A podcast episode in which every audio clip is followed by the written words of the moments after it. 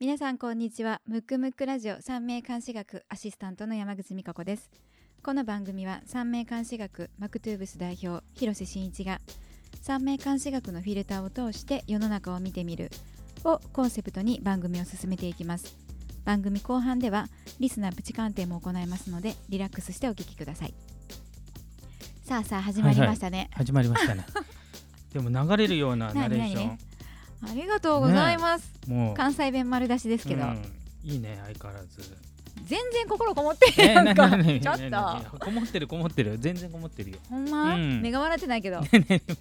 と褒めていいよ、うん、やる気ですから。あ、そうかいやもうほんとね最初の時からうまかったけど、うん、さらに1年経って磨きかかって、うん、ありがとうございます、うん、じゃあ今度その関西弁で、うん、なんだっけムックムックラジオだべ、あれを、ね、ぜひぜひお願いしたいなと。どうしよう、そういう風になると急に NG 出すからね、うん、本番に弱いなるほど、でも大丈夫でしょ絶対なんかさ、この間さ、うん、ラジオ聞いてるお客さんが、うんうん、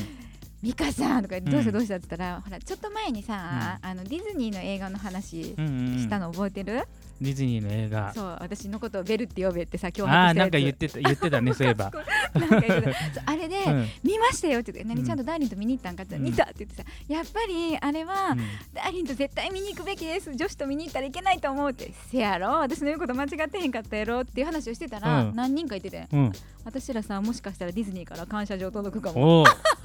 いいかもしんないねそう、結構、うん、なんかラジオ聞いて、うん、なんか彼氏誘って見に行ったってじゃあもう何人もいるんじゃないリスナーの方そうだね、うん、だからさ、まだ見てへん人は、うん、DVD 出たら見るようにね。そう、そしたらまたちょっとふつふつと恋愛が盛り上がる感じで。そう、あ、おたくまで見てへんやろ、うちもね見てへんやろ、うちもね見てないんだけどまあこれからじゃあぜひ、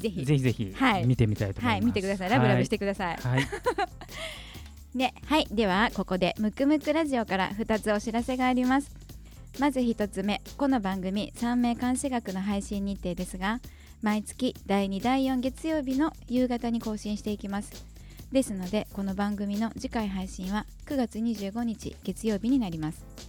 そして2つ目、この番組は iPhone 標準搭載のポッドキャストアプリやその他のポッドキャストアプリで聞くことができます。番組ホームページから登録して購読のボタンを押していただき、皆さんに合った聞き方でお楽しみください。それでは第25回をスタートします。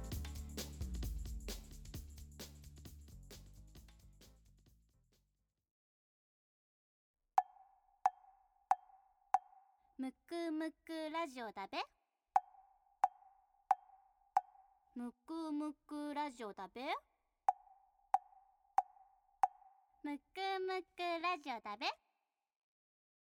旬な〇〇を鑑定しましょうのコーナーです。コーナー名の通り、このコーナーは旬な〇〇を鑑定します。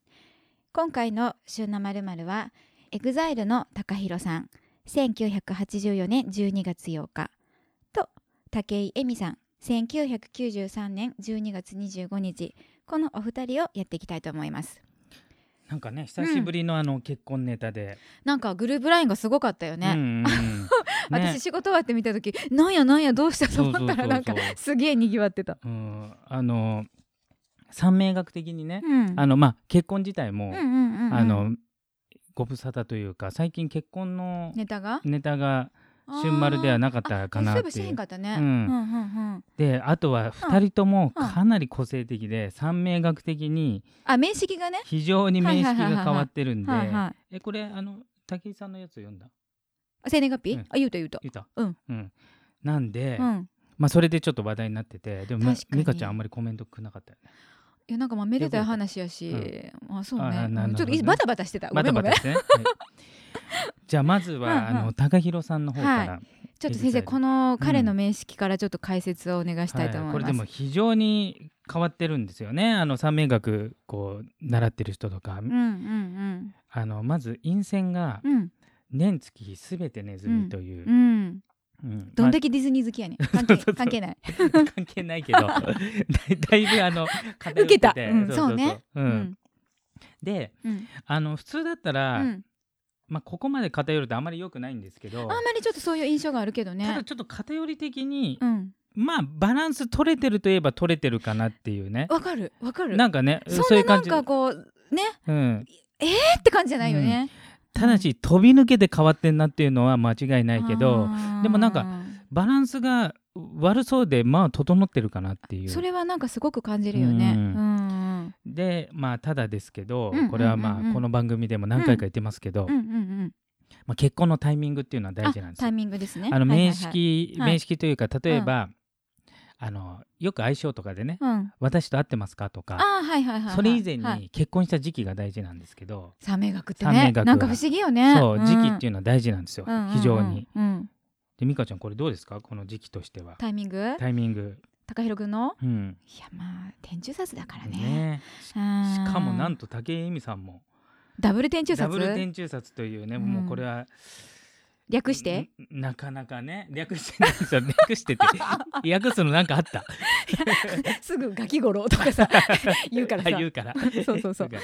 そう なのでタイミングとしては非常に良くない、うん、あ、タイミングですよね、うんうん、2人ともだってバツもついてないし初婚やもんな。そう、うん、でただ、うん、2人とも売れっ子の芸能人なんで、うんうんうん、人気商売やで、うんうん、なのでもしすれ違い婚、要するにあまり普通の家庭よりもお互い忙しくて、うんうん、いつデートしてたんやろな、うん、むっちゃ忙しそうということであれば全然大丈夫なんですけど、うん、それは今後もってことでしょ。今後そう、うん、だからこれから、うんうんうんうん、そもそも今同居してるのか分かりませんけど、同居ってせやな、うん、一緒にね住んでるかどうか、うん、婚姻届は出したっていう報道はされてますけど、うんうんうんうん、まあ、一緒に住んでるのであればそこから一応スタートなんですけど、うんうん、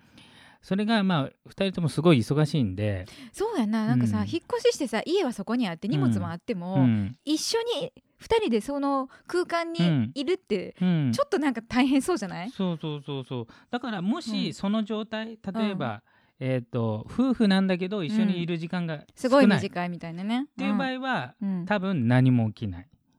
そうね、うんうんうん、けれども、うんまあ、普通の結婚のように、うん、ある程度家庭としての形がなってしまった場合はちょっと残念ながら、うん難しい場面が出てくるのかなと思いますね。そうね、あんまりなんかこう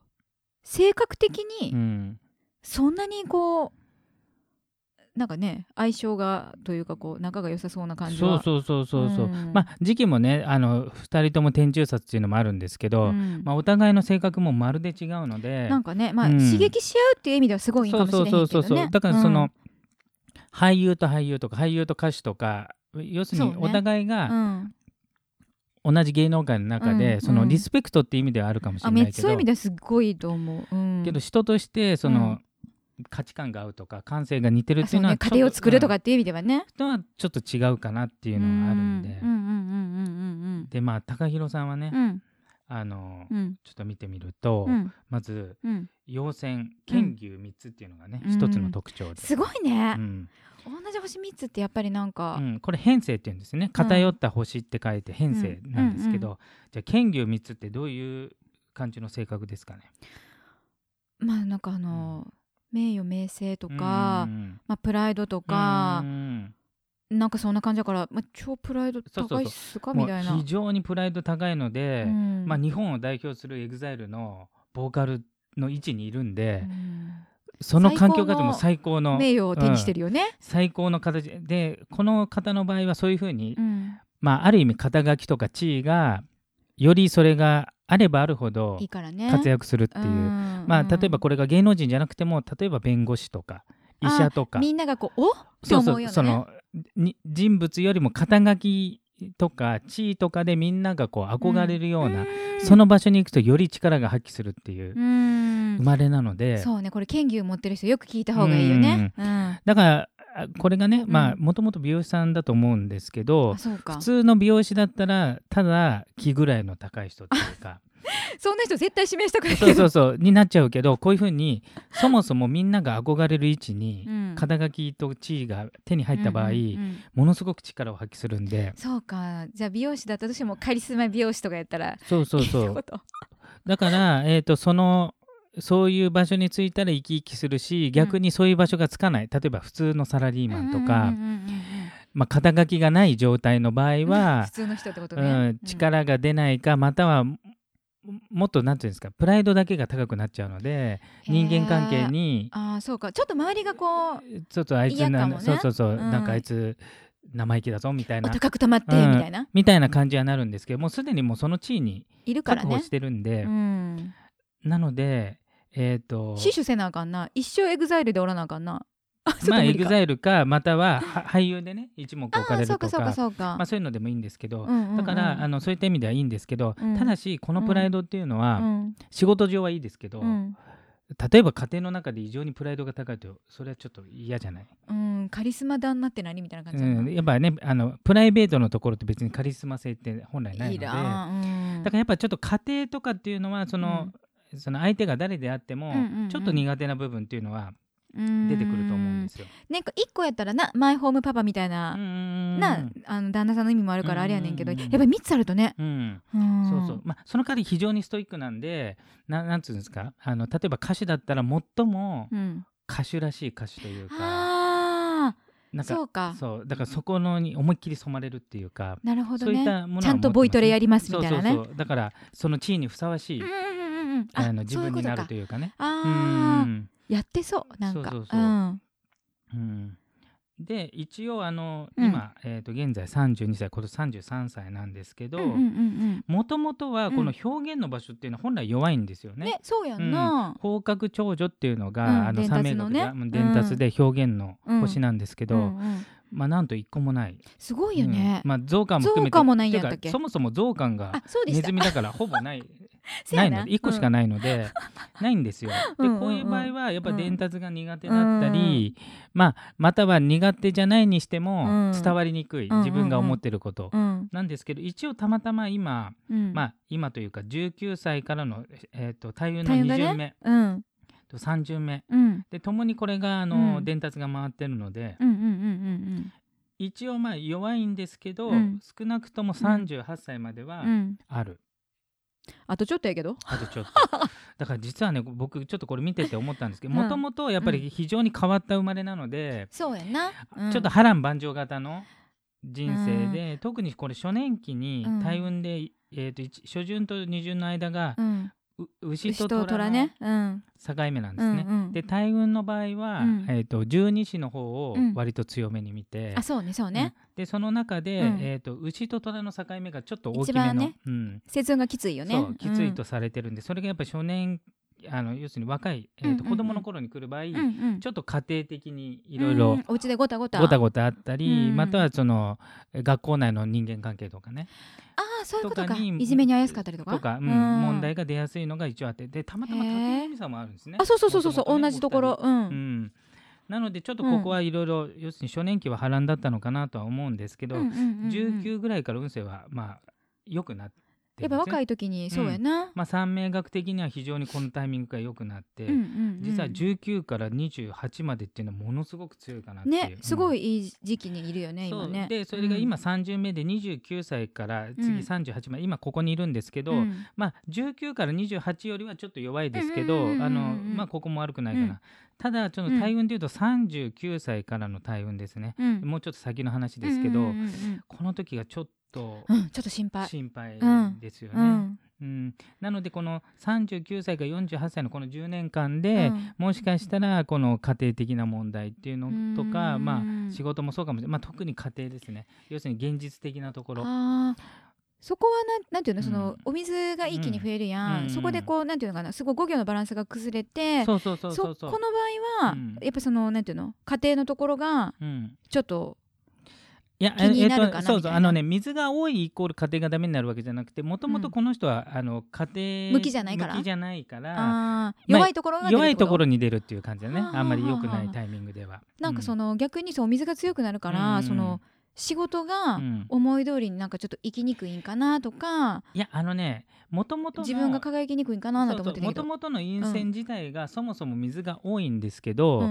ある意味自分も太陽ね、陛下、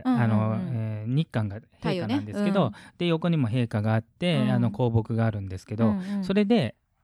なんていうんですか、すごく偏ってんだけど、うん、あれそれなりにバランス取れてたのが、うんうんうん、このタツが来ることによってネズミとタツで半解って30の半解になるので、ね、すごくない、うん、一気に形が崩れちゃうので、うんうんうん、その場合の水はあまりいい作用をしない、うん、なんかそれはなんか体調悪くしないのかなとか心配だけど、いやそうもちろん体調も一つそうか、うん、何に出るかわからんってことか、うん、ただし僕の場合は、まあ、結婚した時期も天中殺にもあるんで、そうかやっぱり家庭的に、ね、で特にちょっと心配と、それが大運の辰と、うん、で年運でも辰が回るのが同時に来ちゃうのが2024年なんですよ、うんうん、だからちょっとねここが心配かな。でもだいぶ先の話ですけどね、うん、そんな先でもないよ。どんぐらい先ですか？あと6年後ぐらいですか？6年後結構先、うん、まあまあ先なんでまあまあ先やな、うん、ちょっとねこの今回の天中殺婚に関して、うん、波乱が出るとしたらここが一つ、あそうやなポイントかなと、うん、そうね、うん、頑張って乗り越えてほしいよねここね。そうですね、だからまあなるべくすれ違うのがいいと思うんですね。そうね、うん、で一方のまあ武井さんなんですけど、うんうんうんうん、まあ、実は彼女もかなり個性が強いっていうか、うん、三名学上はかなりとんがった人、とんがった人もうトゲトゲしい人みたいな。そうねだいぶ個性は立ってるよね、うんうん、一応要線で言うと、うん、真ん中長女で、うんうんうんうん、上も長女、うん、右側関門、うん、ただ初年期の12代10世が天正なんで非常に関門天正を持ってるん でさらに青年中殺なんでまあ多分長女と関門がね、そっか、あ中殺されて、まあ、長女の中殺の関門天正を持ってる青年中殺なんで、うん、まあ若い頃はいろいろ、まあ、個性強いね。そうね、まあ多分親御さんは苦労されたのかな。そうねただ転移性があるからね若干ちょっと可愛らしさが加わってるんで、うん、だけど中身はかなり、そうな、まあよく言えば非常に個性的で魅力的な人、あ、まあ、そうか自分の意見がはっきりしてる人、悪く言うと和を乱す人というか、そうやね、ちょっと自分が親やったらちょっと育てにくいやろうなって感じがするかもね。そうですよね、うん、で流行もあり、そうね、うん、よかったね芸能界って。いやもう芸能界としてはもうピカイチのもうなんか最近そういう人ばっかり鑑定してますけど、前回のなんか演技うまいやろめっちゃこの子。そう今黒川の手帳見てる、ね、目がキラキラしちゃったから。いや本当にドラマ好きやな。そうドラマ好きそうか、じゃあモデルさんよりも逆にそのいやもう女優さんにいいってよかったっていうのかもね。で実際うん、これはTAKAHIROさんと違って、うんうんうん、そもそも伝達が非常に強い、うん、彼女そうね、うん、そうね強いね、うん、ただこれ以上強くなってさすがによくはないんですけど、うんうんうん、今の段階で大運入れたらいいかなと。今結構大運いい時期やね。そう、うん、陰線だけ宿命だけ見るとやっぱ水はありがたくない、うん、多すぎなんでありがたくないんで、うん、伝達に多分ちょっとトゲがあったりとか、うん、あやっぱ毒舌になったりとかあると思うんですけど、うん、ただこの大運入れると、うん、ちょうどこの方も2巡目から要するに14歳ぐらいから非常にいいのが回ってるんで、うんね、季節が春やもんね。そうでこの14から23がもうめちゃくちゃいいんですよね。10から 23? 23でもうすぐこのタイム終わっちゃうんですけど、うんうんうん、これがもうものすごくいいんですよ。でいい時にじゃあデビューしてんね、うん、で24からも悪くはないんですけど前回の、タイ運よりは若干落ちる。今までの10年よりは若干落ちる、うん、うんそうかそうか。で今ちょっと天中殺婚もしてるんで、うん、でもともとやっぱ家庭的な人ではないんですね、うんまあ、報道見てるとね子供はたくさん欲しいって言ってますけどよう知ってんな報道によるとね、うん、でただ本人自体は個性的であと女優としてものすごい才能があるので、まあそっちメインで家庭が若干おろそかになった方が逆にいいんちゃう？逆にそう、うん、家庭もうまくいき自分自身も生き生きするんですけど、もし仮にこれが家庭中心になった場合、仕事辞めてなんか専業主婦しますみたいな、うん、なっちゃった場合はかえって波乱が大きいかなっていう、うん、全然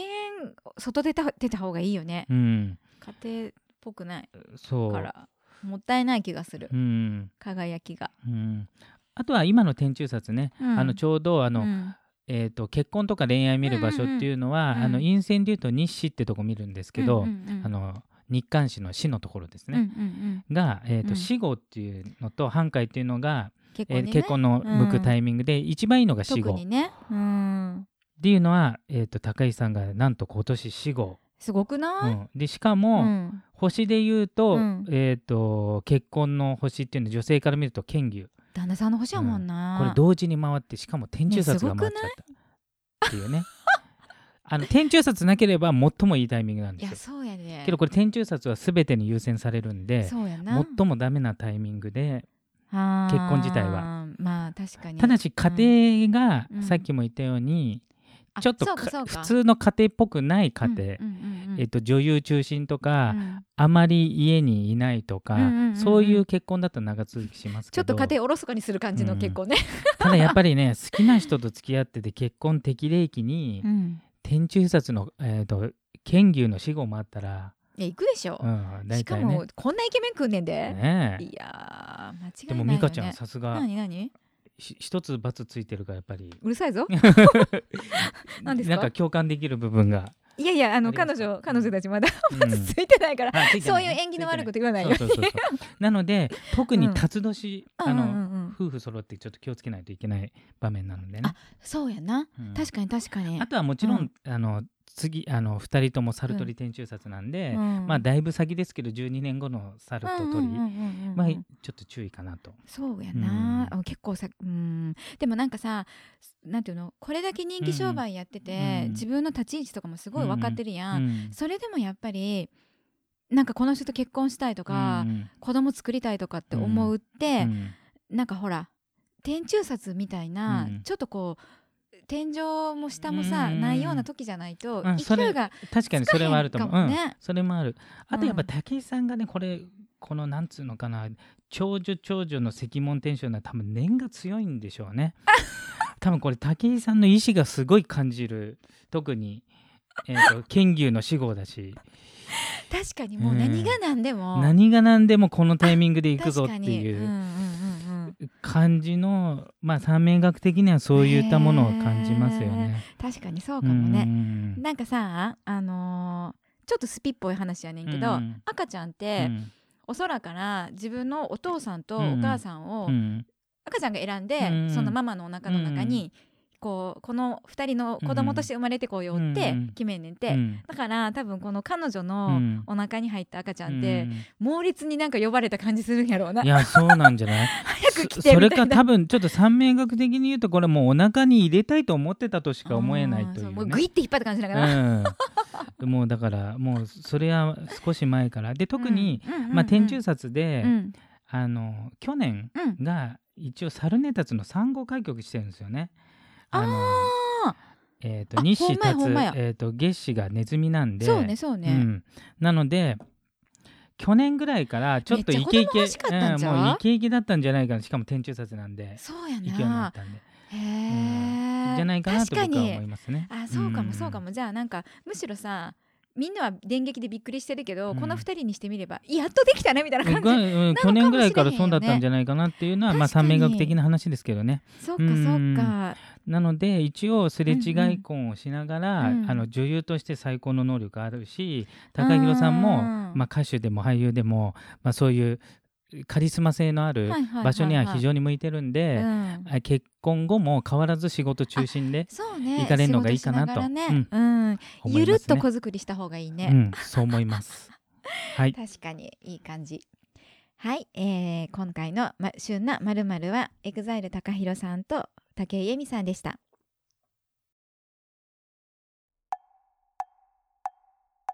むくむくラジオだべむくむくラジオだべむくむくラジオだべ。それでは大人気のコーナーリスナープチ鑑定です。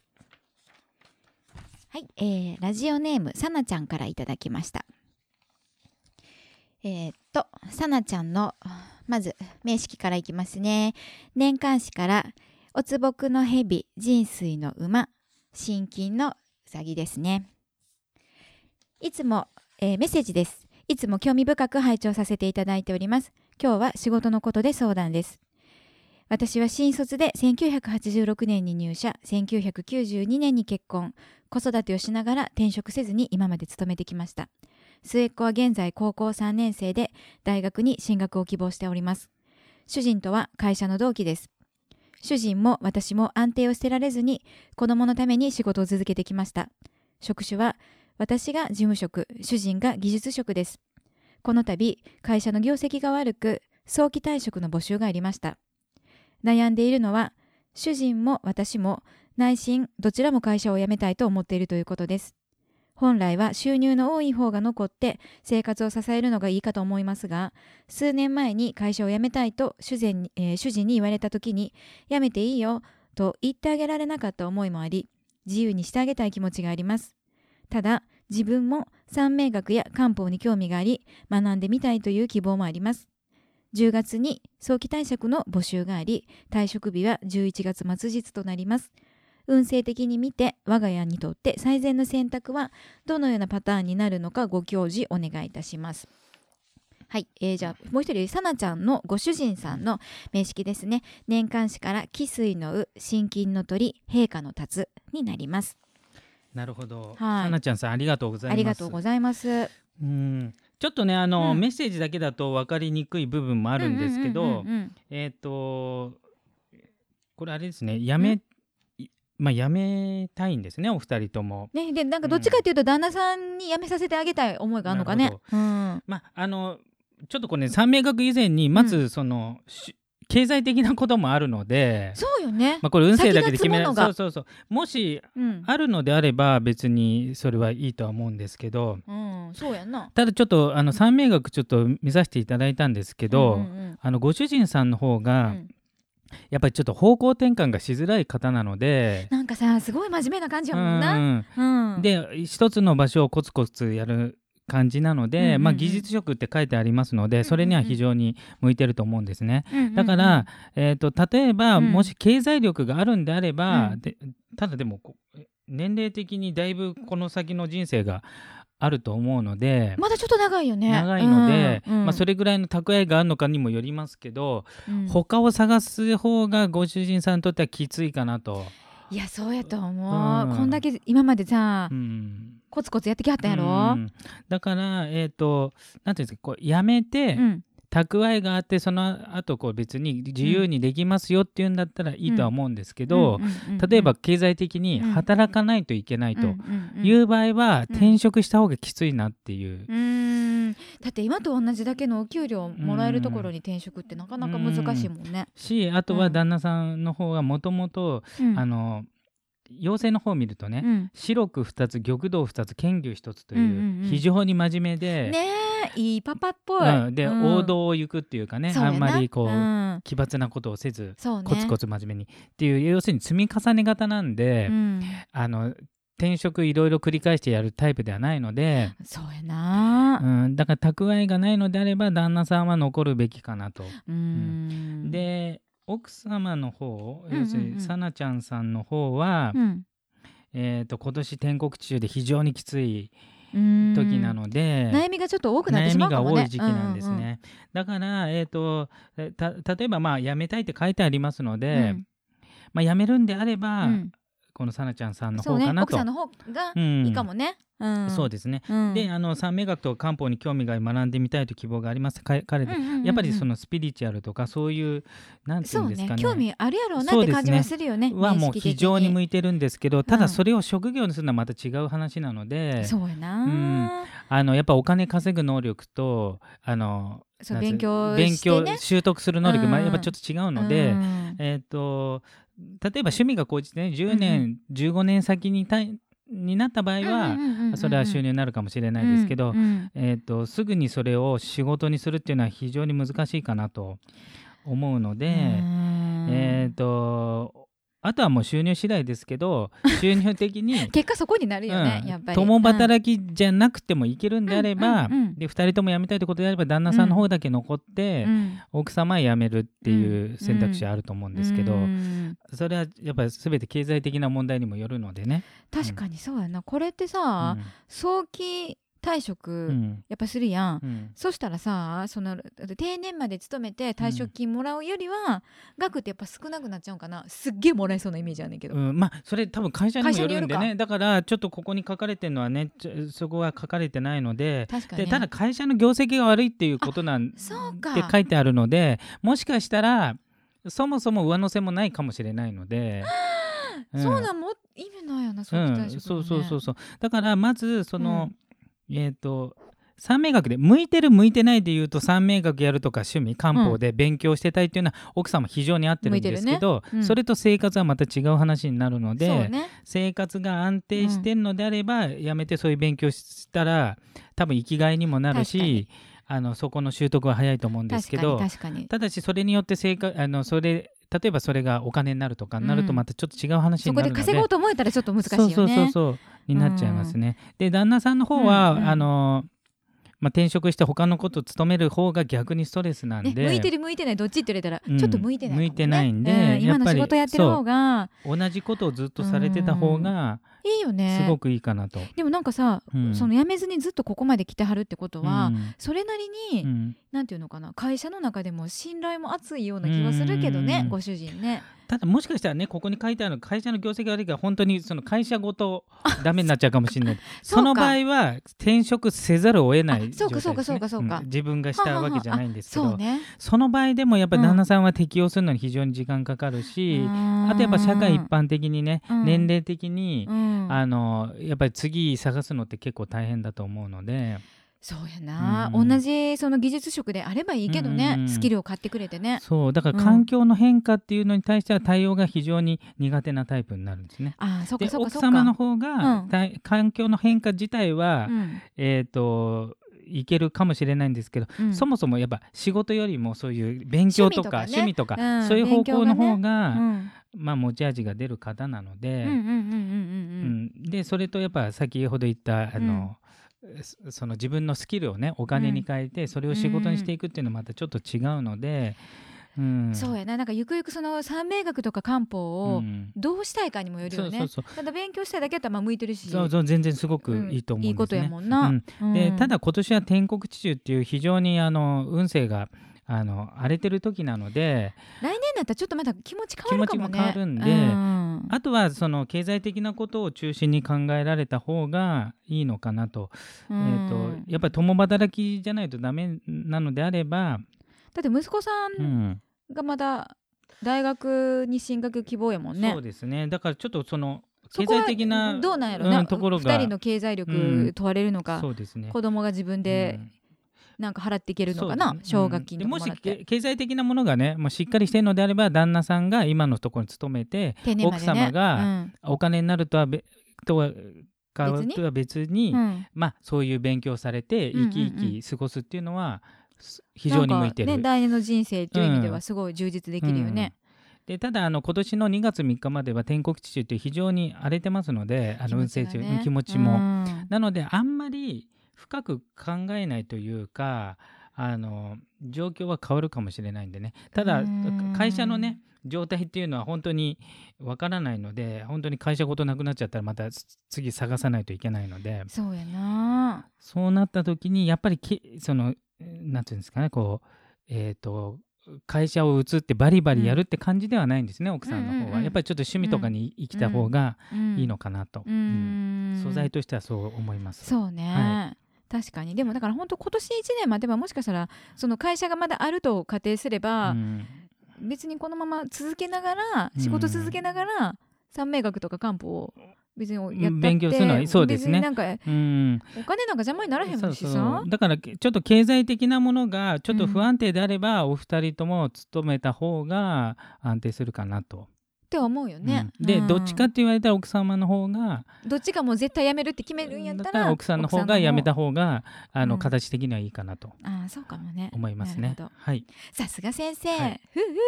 ちゃんと解決しましたかね、これで。このような形でプチ鑑定を行っております。全員を鑑定することはできませんが、我こそはという方は番組ホームページにあるリスナープチ鑑定専用フォームからお申し込みください。むくむくラジオだべ、むくむくラジオだべ、むくむくラジオだべ。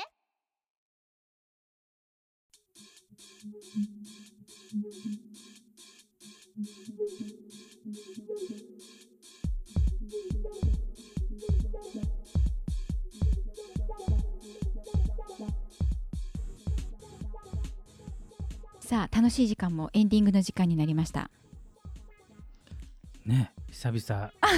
まあやっぱり1ヶ月に1回だとなんか久々感あるね。あ、確かに確かに、うん、新鮮、ね、新鮮、嬉しい、うん、嬉しいちょっと嘘でもいいから嬉しいって言いなさい、もうでもすごいもう 5,6 年の付き合いだからね。あ、そうやな、ね、なんだかんだね、もうなんだかんだもう月1回以上は5年間会い続けて、うん、本当です、うん、もう1回も口説いてくれへんけど、えいやもう高値の花すぎてもう手出せませんよそんなのは何をおっしゃいますか、うん、本当になんかさ、はい、9月になってさ、うん、急に涼しくなったやん、うん、先生、はい、9月は秋といえば5行で言うと何色でしょう。白ですね。じゃがじゃん、そうです、はい、で美容の世界でも、うん、その秋って、うん、その金でさ白やんか、うんはい、そしたら白いものを食べると体にいいって言われてて、うんうんうん、先生白い食べ物何があると思いますか。白ごまですか。あ、なるほどね。大根。あ、そう、大根とか、うん、あとほら玉ねぎとかさあ、玉ねぎとか、ね、そう、あと山芋とかさ、山芋とか、はいはいはい、そういうものを食べるとよくって、うん、なるほど。そう、同じ白でもヒロ君の大好きな島町とかよりも、うんうん、あっちじゃない方がいいってことね。あっちじゃなくて、あっちじゃない方がそうそうおすすめ、うん、なんかね、梨とかさあ、なるほど。そう、ま、美香ちゃん栄養とかも詳しいっていうね。まあ一応美容なんでプロ。さすが。おほほほほ。今度じゃあまたぜひいろいろダイエットの相談。はい。最近太っちゃってやばいんで諦め気味ですけど。島町はほどほどにね。わかりました。はいはい、はいこの番組ではリスナープチ鑑定のコーナーがあります。プチ鑑定ご希望の方は番組ホームページのリスナープチ鑑定専用フォームよりお申し込みください。番組ホームページのごめんなさい、また、番組の感想や質問などがありましたらどしどしメッセージをお願いいたします。こちらも番組ホームページからお願いします。それでは次回の配信は9月25日の月曜日になります。お相手は三名監視学マクトゥーブス代表広瀬真一とアシスタントの山口美香子でした。